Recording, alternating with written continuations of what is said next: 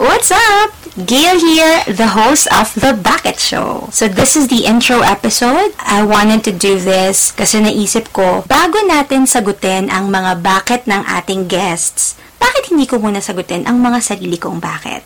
Simulan natin sa bakit ko nga ba to ginagawa? Gusto kong subukan kung ito na nga ba ang passion ko. Tagal-tagal din akong nag-struggle, ah, naisipan kung saan nga ba ako magaling ano nga bang pwede kong gawin? Then, naisip ko, hmm, alam ko, marunong naman akong magsalita. Medyo nag excel naman ako on that aspect. So, here I am. And, alala ko, in school, I loved recitations and reporting more than quizzes or writing essays.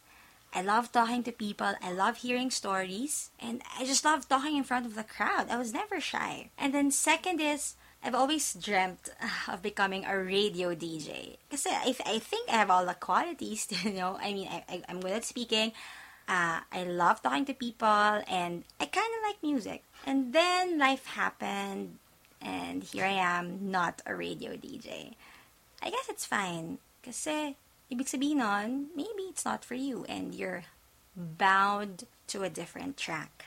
And then third, pandemic happened, and I had a lot of free time.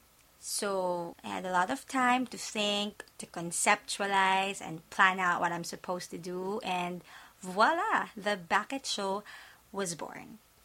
So I guess my second bakit is, bakit nga ba the Bakit Show? This actually had a lot of name studies, I'm telling you. Siguro I'll share it sometime. But yeah, I guess in the very beginning, I already wanted it to focus on the question bakit. Always asking why. Personally, that's my favorite question. And I've always been naturally curious about things. I love asking questions for some reason. As in, kahit nasan ako, if, you, if you're my friend, you'd know it. And you'd always tease me that I'm like the HR of the group. I'm like the crazy of the group. Like that. So, I guess it makes sense that it's gonna be a talk show.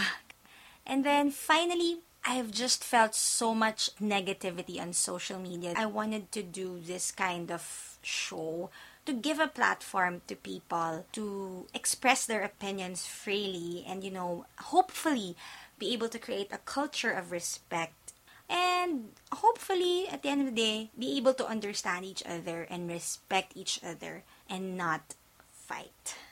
So yeah, I guess that's it and hope you stay tuned for more of the Bakit Show and tanungin nyo rin ang sarili nyo, ano nga ba ang bakit nyo?